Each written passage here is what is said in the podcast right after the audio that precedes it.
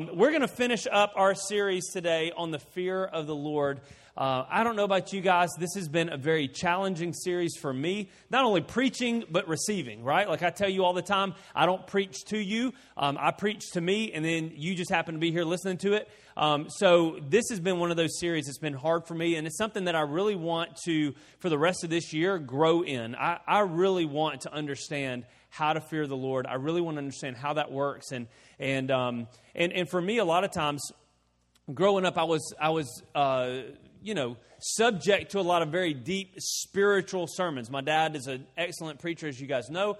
Um, and then the other people that would come in and preach for us, I, I was just, I was around a lot of deep stuff. But my problem was, a lot of times, is it's great to hear the spiritual, but now how do I apply that on Monday? Right? Like, like I understand the deep, I get the deep, but how do I make the deep work whenever I'm at school or when I'm at work or when I'm at home? I want to know how to apply it. And so today's message is going to be a little bit more practical than what we've had so far leading up to it. And, um, and our goal today is to kind of get us in the vein for the rest of the year of trying to learn about the fear of the Lord, trying to understand the fear of the Lord, and then how to fear the Lord. So that's the direction we're going to be going. Um, on week one, if you need to go back and check, you can look back on YouTube and see all of our sermons if you want to go back and check any of them out. Week one, I talked to you about the difference between being um, the fear of the Lord and being scared of God right? And we said for those of us that are in Christ, we have nothing to be scared of in God, but we still fear the Lord in that in that we understand He is big, right? We understand that, that who He is, how powerful He is, and we are in awe and respect of who He is. And then in week two, we talked about the difference between fearing the Lord and being familiar with Him, right? The difference between fear and familiar, and that is that we don't treat God like He's one of us we don't treat God like He's one of us because He's not. He's bigger than we are, He's greater than we are. And so we need to treat Him with the respect He deserves. And then last week, Pastor Nathan uh, talked to us about who God is. And he talked about how, how God is all knowing and all powerful and he's everywhere. And listen, if that doesn't make you have a little sense of, of awe and respect, knowing that God is everywhere, for some of us, that doesn't bother us too bad until you start thinking about the places you've been, the things you've said, the things you've watched when you thought no one was looking and God was there, right? And so we got to think about that God's everywhere. We talked about he talked about how God is not only holy but he is love and those two things have to go together. And so it's a neat neat way that he uh, presented that to us to, to understand the, the, the, bigness of God. And then last Wednesday, this past Wednesday, uh, Cowboy or, or, my dad, Pastor Mike, he preached to us about fear is a treasure, that it's something to be treasured. The fear of the Lord is to be treasured. And he talked about. Um, one of my favorite things that he said, it was really, really good, is this idea that we have to learn how to align our behavior and our position, right? That we have a position as a child of God. And sometimes what we do is if we lean into that position, then we think, oh, I'm his child, so therefore I can do whatever I want, I can be however I want. And then sometimes we lean into the idea of the behavior, and we think if I just act the right way and do the right things. And, and so he talked about the idea of, of balancing out the behavior and the position that as a child of God, when I know my position as child of God, now all of a sudden I, I know the behavior because I carry the name, right? I carry the name of Christ. And so uh, we talked about how that leads us into the fear of the Lord. Well, today I want to talk about how does we make fear, um, how does it impact my everyday life, the fear of the Lord. And so, so I want to give you a couple of verses. They're all going to say the same exact thing. Um, we're going to start at Proverbs 1 uh, then Proverbs 9, and then Psalm 111. Those would be the three verses we're going to share to start off with today. So the first one is this Proverbs 1 7. Fear of the Lord is the foundation of true knowledge, but fools despise wisdom and discipline. That's a good one right there. Like that's one you need to put on your coffee mug. You need to write that on a piece of paper, stick it in your pocket, and every day pull that out. Fear of the Lord um, is the foundation of true knowledge, but fools despise wisdom and discipline. You know what? Sometimes I, this isn't in my notes, but it just hit me when it said that about discipline. Sometimes we don't like it whenever God disciplines us, right? How many of you just love being disciplined by the Lord? Nobody loves being disciplined by the Lord. Nobody loves being disciplined by your parents. Who loves being disciplined by your boss? When was the last time your boss called you into the office and you knew it wasn't a good meeting and you said, woohoo, here we go, you know, click those heels, let's go do it? Nobody likes that. Nobody likes discipline, but discipline is what changes us. Discipline is what shapes who we are. We need discipline in our life. And the Bible says that a fool despises wisdom and discipline. We're not fools in here, right? How many of you are a fool? Only, only one person raised their hand. That's what you get for fools don't listen to the pastor. And they just see him raise his hand and they raise their hand too. Maddie. Proverbs chapter 9, verse 10 says, Fear of the Lord is the foundation of wisdom. Knowledge of the Holy One results in good judgment. That's a good one right there. Um, Psalm 111.10 says, Fear of the Lord is the foundation of true wisdom. All who obey his commands will grow in wisdom.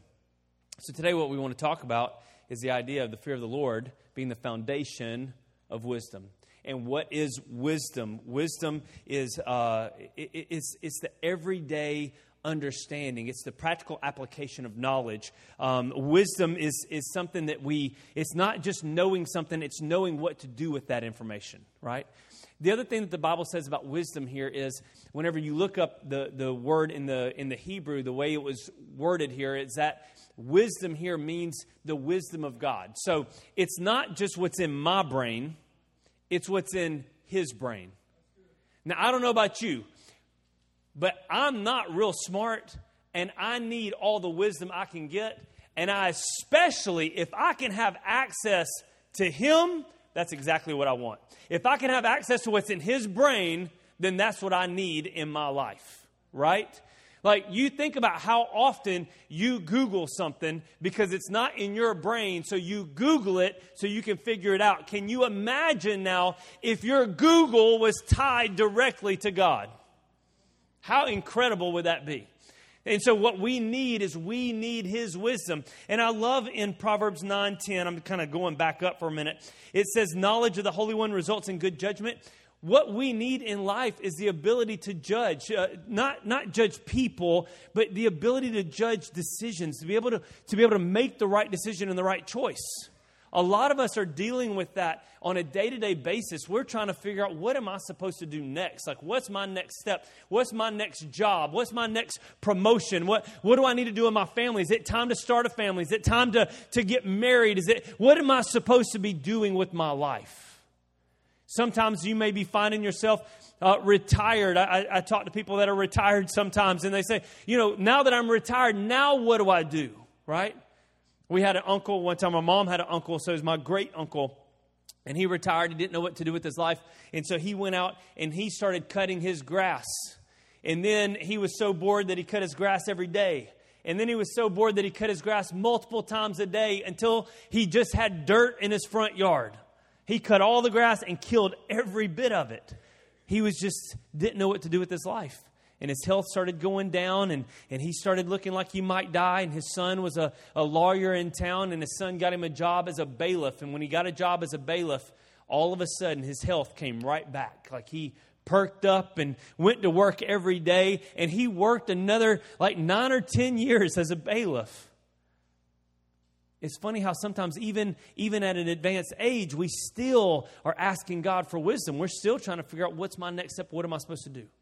We're having conversations. Our son, our oldest son, is um, about to graduate high school. And so we're having conversations with him. What are you going to do after high school? Are you going to college? Are you going to tech school? Are you going to do some kind of civil service? What, do you, what, what, is, what are you going to do with your life? What's coming up next? And, and, and a lot of times when we talk to people, their only concept of what am I going to do next is based on what do I want.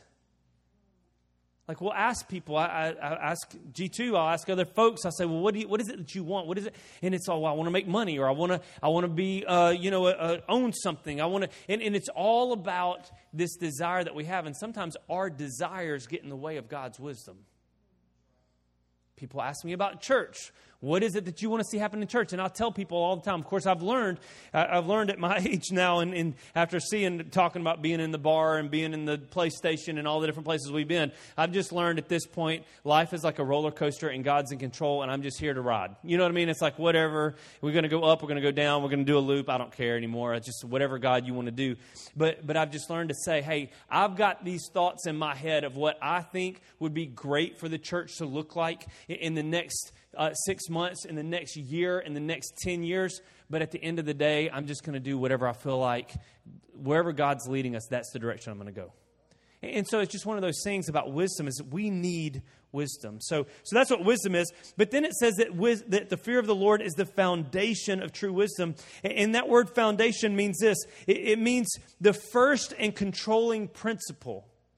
In other words, it's that thing that everything else is built upon right? It's the most important thing. So so in other words when i'm trying to make a decision what i need is the fear of the lord because if i have the fear of the lord as the foundation as the controlling principle now all of a sudden all of my decisions are made not based on my desire not based on what my parents say not based on what my boss says not based on what the market says but my my decisions are now based on my fear of the lord Everything is run through that. I, I read a guy, I don't, I don't, even know who he was or, or, or who he is, so I can't give him credit. But I will say that I didn't make this saying up. But I read something that said this that word foundation means a radical God centeredness that shapes everything else in your life. So, how is the fear of the Lord the foundation for wisdom? The fear of the Lord is a radical, God centered uh, uh, God centeredness that shapes everything else in your life. That whenever I learn how to fear the Lord, now all of my decisions are made based on that. All of my decisions are made based on that, not based on my desires. Look, we could look. The Bible says, I'm not going to go there um, in my Bible, but if you, you can go back and check it out, I think it's Genesis 3 6, where, where the Bible says that Eve um, the, the first sin that happens, God had already given a clear commandment to, to Adam and Eve not to eat of this particular tree. And the Bible says that Eve looked at the tree and saw it was desirable, right? Her desire got in the way of God's will. And so that's what happens to us a lot of times. So we have to learn to fear the Lord. And as we fear the Lord, then we begin to move our desires out and begin to move His desires in, right? And so I want to just tell you a couple of things that happens whenever the fear of the Lord um, is your foundation. So, so when the fear of the Lord is our foundation, um, I'm going to give you four things that happen to us. And I think these are really good things. So if you're taking notes today, you can write these things down. I'll have them on the screen for you. The first thing that happens whenever we fear the Lord is He will teach us Himself. Listen, I don't know that I'm a good teacher or not. I know my wife's a great teacher. She won Teacher of the Year. Anna Walker won Teacher of the Year. We've got two Teachers of the Year in here. Someone else might be Teacher of the Year. I have no idea. Apparently, this church just produces Teachers of the Year. I need some of that to rub off on me so I can be really good. Um, but the, the idea is wouldn't it be awesome? It's great to have Perry teaching your kids kindergarten. It's great to have Anna teaching your kids in fourth grade. But wouldn't it be awesome if God taught your kids? Wouldn't that be cool? And wouldn't it be even cooler if God taught you? I would love. I mean, I grew up with my mom and dad, you know, teaching me stuff in life, but what if God were teaching me? I'm just kidding. What if God, they probably had God, maybe. The Bible says this in Psalm 25 12. It says, uh, Who is the man who fears the Lord? Him, he, talking about God, uh, him will he instruct in the way that he should choose. In other words, it says, Who is the man that fears the Lord? If I can find somebody that fears God, that's the one that I'm going to instruct. That's the one that I'm going to teach. God wants to teach us, but, but our um, availability to be taught is directly tied to our ability to fear Him. The other thing that happens, so that's the first one, He'll teach you. The second thing is He will share His secrets with you. How cool is that? That God wants to share His secrets with you. The Bible says in Psalm 25 14, I'm gonna have to I'm gonna have to give you the meaning of this one, but it says the friendship of the Lord is for those who fear Him, and He makes known to them His covenant. And you may say, Gabriel, that has nothing to do with secrets, but the word friendship in there, the, the version I'm using, uh, the the New Living Translation doesn't. It just says friendship because it I guess it fits better, but in other translations it says the secret counsel of the Lord.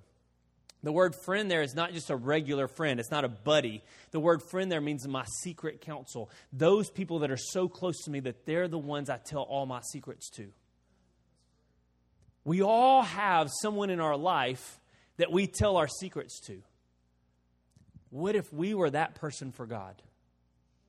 How amazing would it be if the God of all the universe, the God that is as big as Pastor Nathan preached him to be last week, was willing to come tell you and I his very secrets. So not only does he want to teach us, imagine sitting in a classroom and the teacher is teaching the whole class. And it's an amazing, great teacher, best teacher you've ever had. And he's teaching the whole class. And you're taking notes and you're getting everything from him. And then after class, when class is dismissed, he says, Lawrence, I want you to stay after class. And Lawrence stays after class. And he, he brings Lawrence in and he says, Lawrence, here's the thing. This is what I taught to everybody. But let me tell you how I, how I got all of this information. And he begins to give Lawrence all of his secret notes, all the behind the scenes. That's what God wants to do for us. But he doesn't do that for just anybody, he does that for those of us that fear him that walk in this level of honor and respect. We don't treat him like he's a nobody. We don't treat him like he's just one of us. We treat him in the way that he should be treated. We honor and respect and worship him. We submit to him, right? And so, so it's gonna. It says that he'll share his secrets. Number three, whenever the fear of the Lord is our foundation, we will forsake evil. Job 28, 28 says this, and this is what he says to all humanity: Fear the uh, the fear of the Lord is true wisdom. To forsake evil is real understanding. Listen, there's a lot of stuff that can work with evil. You can be clever and still be evil, right? You guys know clever people that are evil. You, you can be um, smart and still operate within evil. You can be uh, shrewd in business and still have evil. But you can't have God's wisdom and you can't have the fear of the Lord and have evil. Those two things don't work together. Those two things are incompatible. And so, what we need is we need the fear of the Lord. And so, sometimes Perry and I talk all, we talk all the times. We don't just talk sometimes, but, but um, whenever we're talking, and, one of the biggest, one of our biggest fears, like one of our biggest worries sometimes, is for our children. And so our kids get mad at us a lot because we make decisions based on what we feel like is good for their future and what we feel like is going to be best for them moving forward. And they don't like that. Most kids don't. And if you if you ever grow up, if those of you have kids and they grow up to be teenagers, you're going to learn this lesson, right? Your teen, your kids right now, your little kids love you and they think you're the best thing in the world. But when they turn 13, you get real stupid real quick. You don't know what you're talking about. You don't know how to make decisions because that's how a teenager thinks, right? And, and, and, parents, we get worried. We want our kids to grow up and make right decisions. We want our kids to grow up and be better than us. So everything that we're doing is, is out of this place of we want you to be great. And so we don't want you to ruin it now. So we want you to be great. Listen, she's been reading. Uh, she's been reading in in Job, and she's been reading in, in, Genesis. We're going through Genesis right now in our Bible reading, and she told me the other day. She said, "Gabriel, just looking at how stupid the children of Israel were." Like the actual children of, of Jacob, like when you look at how dumb they were and the decisions they made. And yet at the end, God somehow brought them all back together, and somehow God redeemed even the stupid decisions that they made. God still redeemed them, and st- God still blessed them. She said, there's, there's hope. There's hope, right? There's hope for our kids, there's hope for us.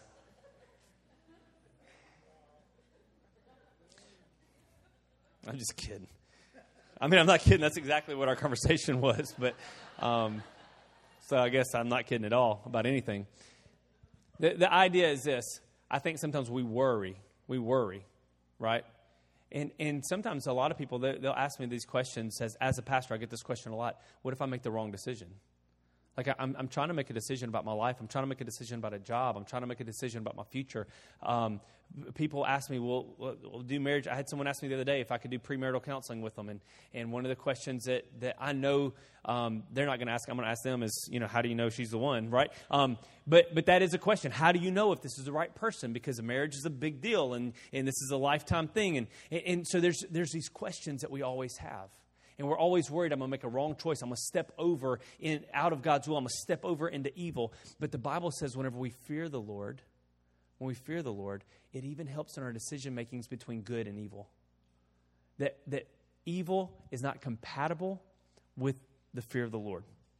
And so it's important for us to see that. So how does that work? Well, one of the things you need to remember is uh, we the way that works is, is fear sometimes what that means is that we learn to love what he loves and hate what he hates And what happens a lot of times in, in Christianity is we learn to tolerate what he hates. And nowadays, we kind of learn to celebrate what he hates. If you look at our, if you look at our society in general, we really do a lot of celebrating of the things that God hates. I'm not going to get into my soapbox because I really don't have much of a soapbox because I don't really care that much about what this is. But, but like the Grammys, I think it was last year or this year, whenever it was, uh, the big award show for, um, for music. And they had a huge, like, parade of just demonic stuff. Guys dressed up like demons and, and men dressed up like women, and, and they had all this demonic stuff, and it was all about this, you know, and then people coming out on upside down crosses. I mean, it was all very satanic. And what happened was, is at the end of it, everybody stood up and cheered and they celebrated. What are they celebrating? They're celebrating what God hates. And that's the way society's going. That's why I don't get too worked up about it because the Bible says it's got to go that way so that Christ will come back. But but listen, we live in a society that does that. And, and what happens is sometimes that trickles into the church. And we begin to celebrate, we begin to tolerate those things that, that God hates. And so we've got to learn to, to hate what God hates and love what He loves. And Gabriel, does that mean we start hating people that are sinners? No, the Bible doesn't say that. The Bible says God hates sin. But the Bible says that God so loved the world that He gave His only Son so that whoever would believe. And so God loves the world, God loves people. He hates sin.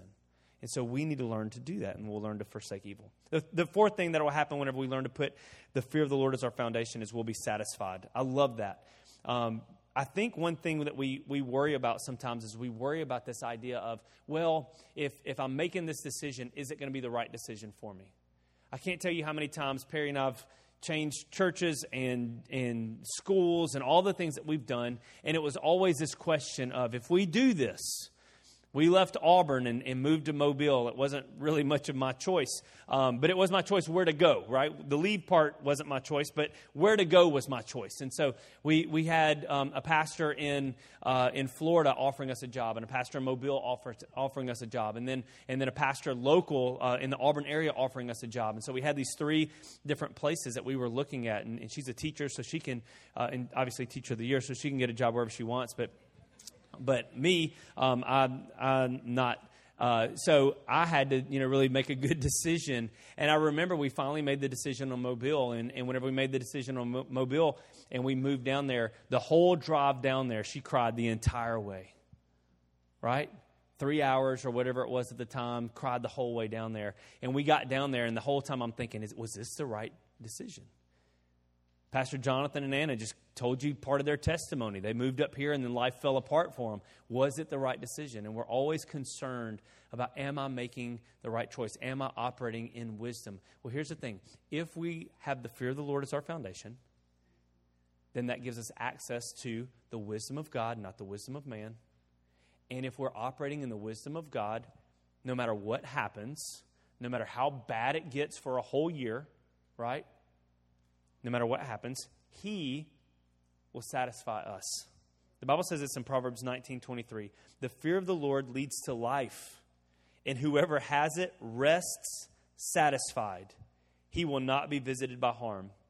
Psalm 145 19. He fulfills the desire of those who fear him. He also hears their cries and saves them. It's important for you to understand today that as long as you can learn to disconnect your desires from your future and, and connect them to His desires, that He will always satisfy you at the end of the day. Now, does that mean I'm going to have, you know, I'm going to be the richest person and I'm going to have a yacht and I'm going to have a, right now for me, a watch that works because mine just has a circle wheel of death going on it? All right, does that mean, what does that mean? Listen, satisfaction is different. Because whenever my desires become his desire, whenever I change my desires into his desires, now what satisfies me is different. There was a time whenever I was a young pastor, um, and I would look out and I would think about the things that I wanted from a church. And, and I would go to these conferences and I would hear guys get up and they would say, I started a church and in three months we had a thousand people and, and our budget was $2 million and we had this big building. And I was going, man, that's awesome. I'm going to do that one day. You know, one day I'm going to have a thousand people and I'm going to have a big budget and I'm going to have all this stuff. And that was kind of my desire. And then over the years, as I got older and as I got more, um, more understanding about the fear of the Lord and more understanding about what God really wants and what life really should look like as I just lean into Him, and I started realizing that God doesn't necessarily want me just to build a crowd. That building a crowd is one thing, and that's great. And there's some people out there that have massive reach. And then there's some people that don't have massive reach. Sometimes this is all we reach. But I learned to be satisfied with what God gave me. I learned to be satisfied with, with what God was doing in the lives of individuals. So now, whenever I hear a story, um, if, if one of you comes up to me and tells me a story about what God is doing in your life, honestly, that satisfies me more than the sound of people getting chairs out during worship. I really don't care how many chairs we put out people ask me all the time, how many people go to your church? I have no idea how many people go to this church. I really don't know. I know at some point we had 140 chairs out, so we probably have that many people here. right? I mean, I have no idea because it doesn't matter anymore. Why? Because my satisfaction level has changed as my fear of the Lord has changed. And so it's important to, to get a grasp on that, what satisfaction looks like. So let's, let's look at this real quick. How do I find the fear of the Lord? And this is where we're going to start closing things down. Um, we're going to read through Proverbs 2 1 through 5. And at each verse, it's going to show us something. Now, I'm going to use the, the English Standard Version. And in this version, it's going, to, it's going to give you a bunch of if statements.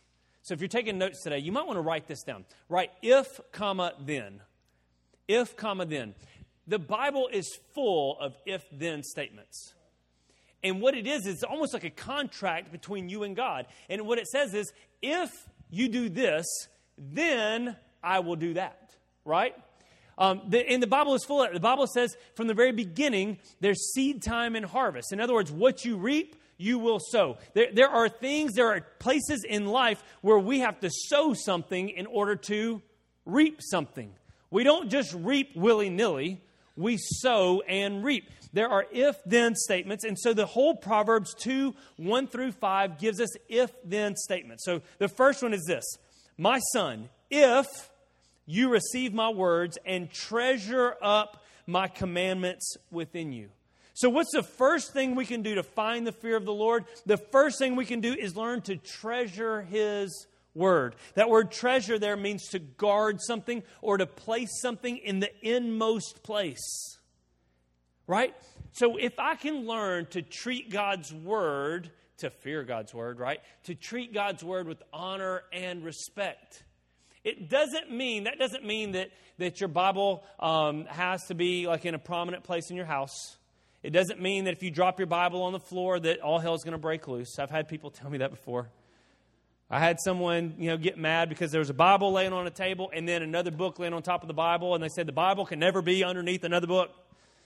Listen, it, it's not talking about the book, it's not talking about the pages. It's talking about God's word, right? If we learn to honor and revere God's word, how do I do that? I do that by as I read God's word. We say this every Sunday, just about. We're not just ticking off boxes on our Bible reading plan, but we read God's word in a way that we are receiving a message from God each week. One of the things I'm, I'm challenged to do and I want to do this year, and I may start it next week and I may start it next month. I don't know yet. But I'm challenged to take a whole book of the Bible, the book of John. It's a long one, it's 21 chapters long, and just go through it chapter by chapter with you as a church.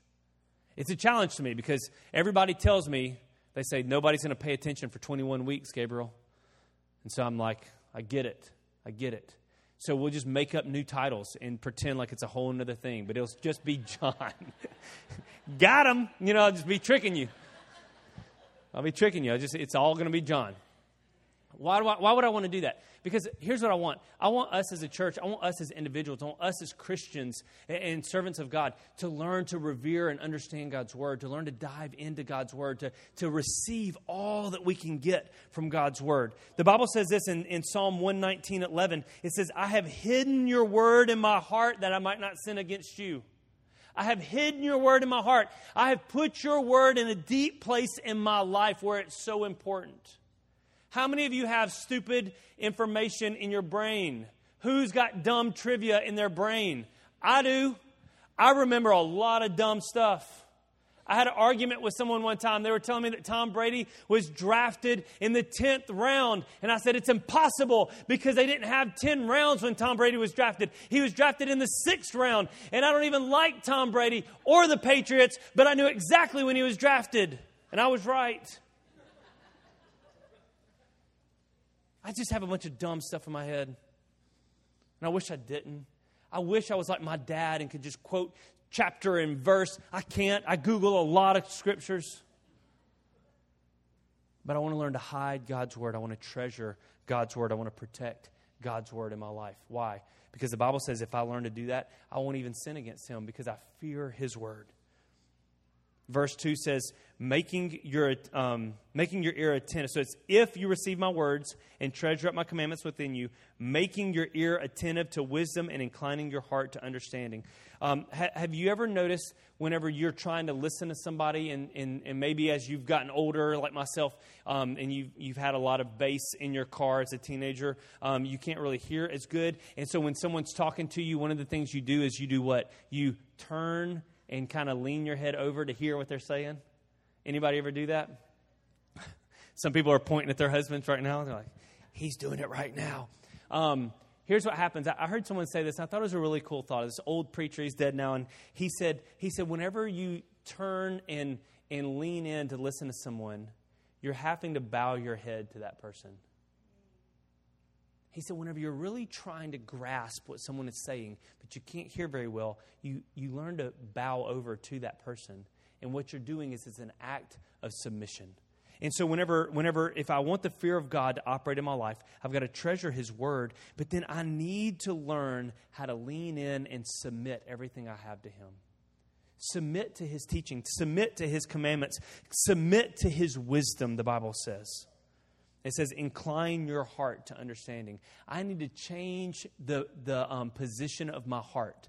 My heart can't be standing, my heart must be um, submitted, down, bowed, low, inclined, right?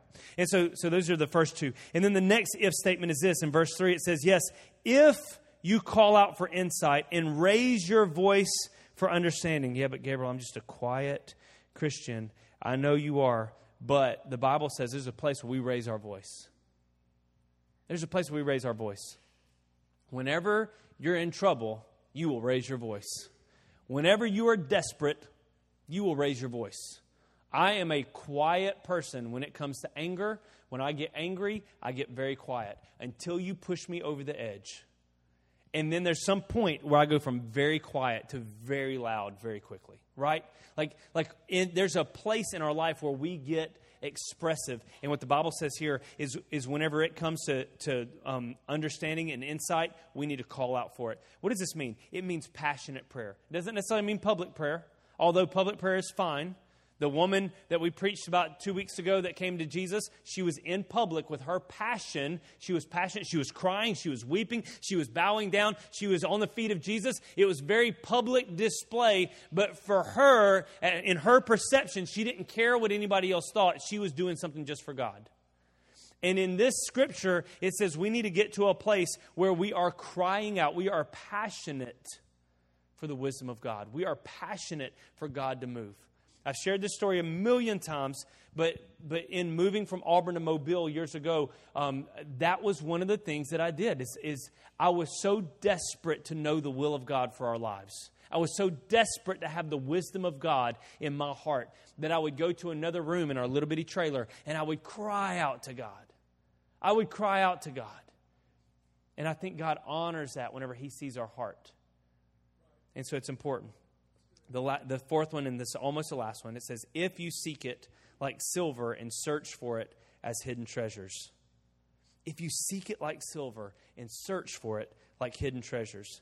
The Bible says there was a group of people in Acts chapter 17, verse 11, called the Bereans. And, um, and, and the Bereans did something interesting. Whenever Paul preached to the Bereans, the Bereans went home. The Bible says, and they searched the scriptures day after day to see if Paul and Silas were telling the truth. I love that verse. I love the idea that there was a group of people that didn't just listen to God's word, they went home to check up on it. They didn't just come to church and listen to Gabriel preach. They went home, got their Bibles out, and said, All right, now let's see if that boy's telling the truth. He is. What, what, what did you call me, Kim? A little funny preacher. So he is a little funny preacher. Let's see if he's right. It's okay to check up on the preacher, it's encouraged, right? You should do that. Why? Because I'm seeking out wisdom like silver and I'm searching for it like a hidden treasure. We need to learn to dig in to God. We need to learn to search out the things of God. Um, we don't want to live just on restaurants and takeout. When Perry and I first got married, she didn't know how to cook. I didn't know how to cook. Like, I had one recipe in my head. She had microwave uh, uh, what are those things called? Corn dogs. She was good at microwave corn dogs every day, every day. Microwave corn dogs, lots of them.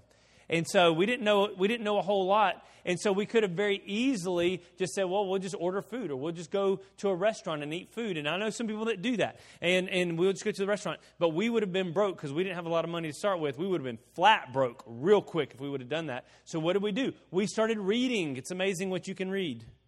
We read recipe books and we called people, and, and she got some recipes wrong and flooded our house with oil one time. But, but we learned how to cook, we learned how to make food. And so, and so we got to the point where we could make our own meals. It's important to understand that when it comes to the things of God is you don't have to just rely on what comes out of this microphone. There's a whole world out there that God has for you. There are scriptures and a whole Bible for you to read and for you to learn and, and grasp all that He has for you, but we got to seek it out. We got to seek it out. So it says all those ifs.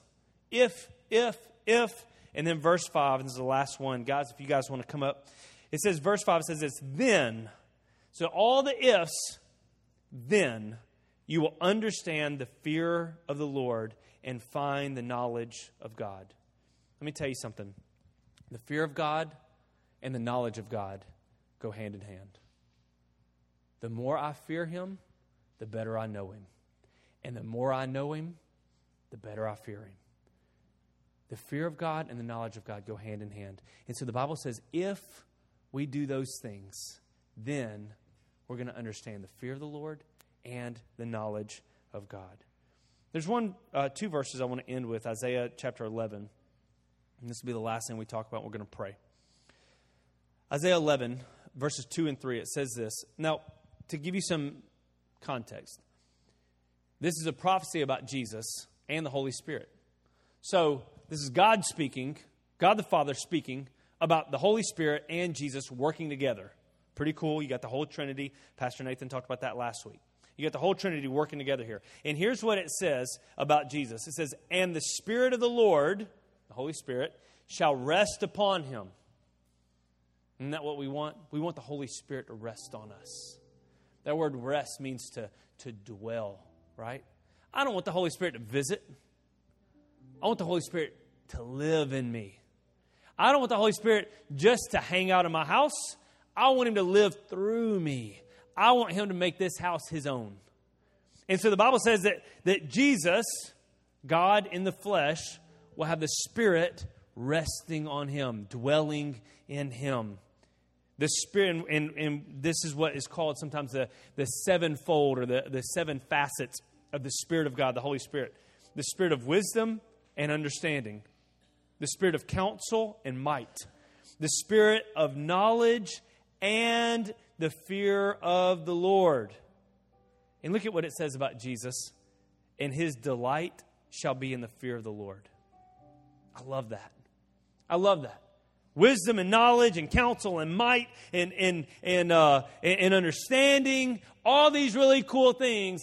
And it says, but his delight will be in the fear of the Lord. I looked up the word delight because I'm a nerd and And here's what the word delight means. This is going to sound so stupid at first. It means to smell. It means to smell. It doesn't make any sense whatsoever. As a matter of fact, in this particular verse, it's, it's a metaphor. So it's not even really meaning to smell, but it means to smell. So my, my brother in law, Jesse, my, my other brother in law, took, uh, uh, took my oldest two kids, Gabriel and Emma, they, they all went to Universal Studios for, for a little, little trip.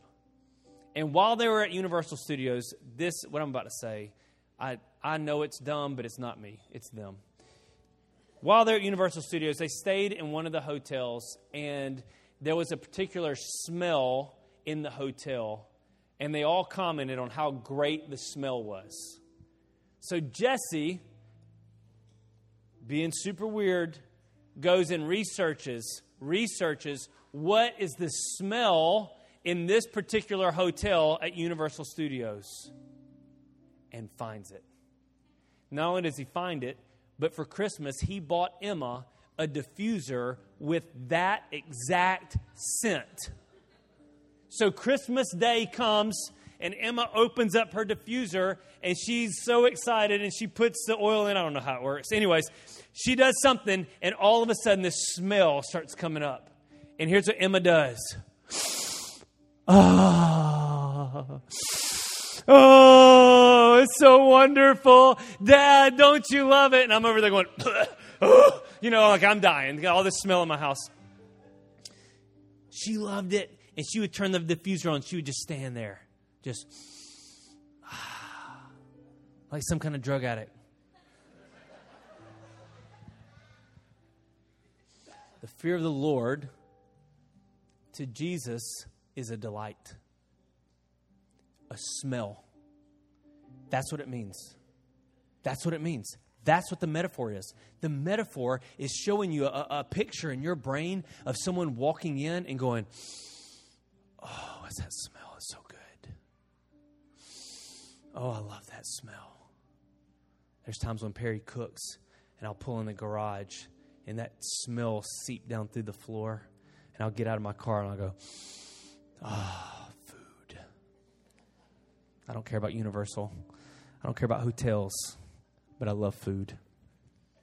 And the smell, what does the smell do? The smell draws us. It draws me upstairs. The smell begins to change my plans. Because originally I was just walking in the house and I was going to just throw my stuff down and maybe go jump in the shower and, and, and maybe put on some comfortable clothes or maybe I was going to go watch some TV. But I get that smell and it draws me in. It draws me into the kitchen, it draws me to a place.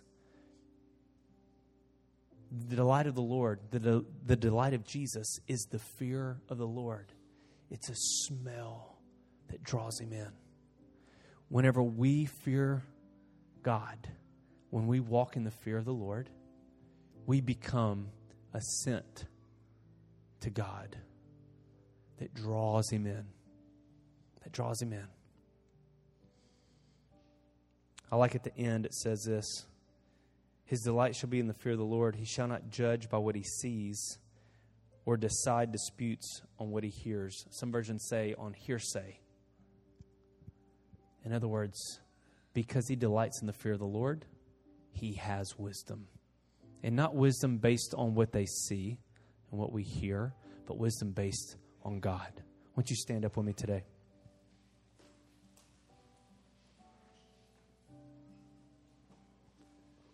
As often is the case, there's no good ending to this series. There's no good ending to this message because really it, it kind of depends on us. It depends on me whether or not I fear God and whether I understand that concept. And maybe you do and maybe you don't today. Maybe for some of us in the room, we don't understand the concept of fearing God. We don't really understand how to get there. But I've given you a couple of really good biblical points today on how to start that process. And, and for you and for me, here's what my prayer is my prayer is that this year, this year will be a year that we learn to fear the Lord. And we may not get it at first. I mean, I don't know about you guys, but there's been plenty of times I've tried something new and failed multiple times until I got it. And that may be the journey that we're on for the rest of this year. Now, we're going to end the series today, but the, the concept of fearing the Lord is going to travel with us.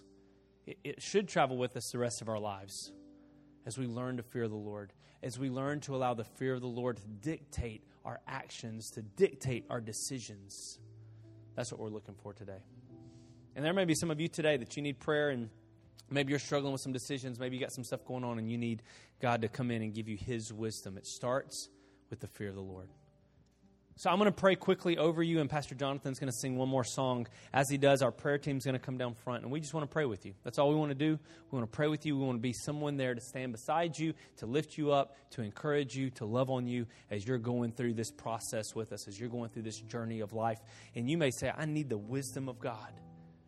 Maybe for some of us today, we need a relationship with Jesus Christ. Maybe we don't really fear the Lord at all because we've just treated him like a buddy. We've just treated him like somebody that we show up on Sunday morning and, and talk to and we see, but we don't treat him like someone that we love and we desire and we're seeking after like we would seek after silver or gold. Maybe we've not treasured him up in our hearts, and that's the place we need to start today.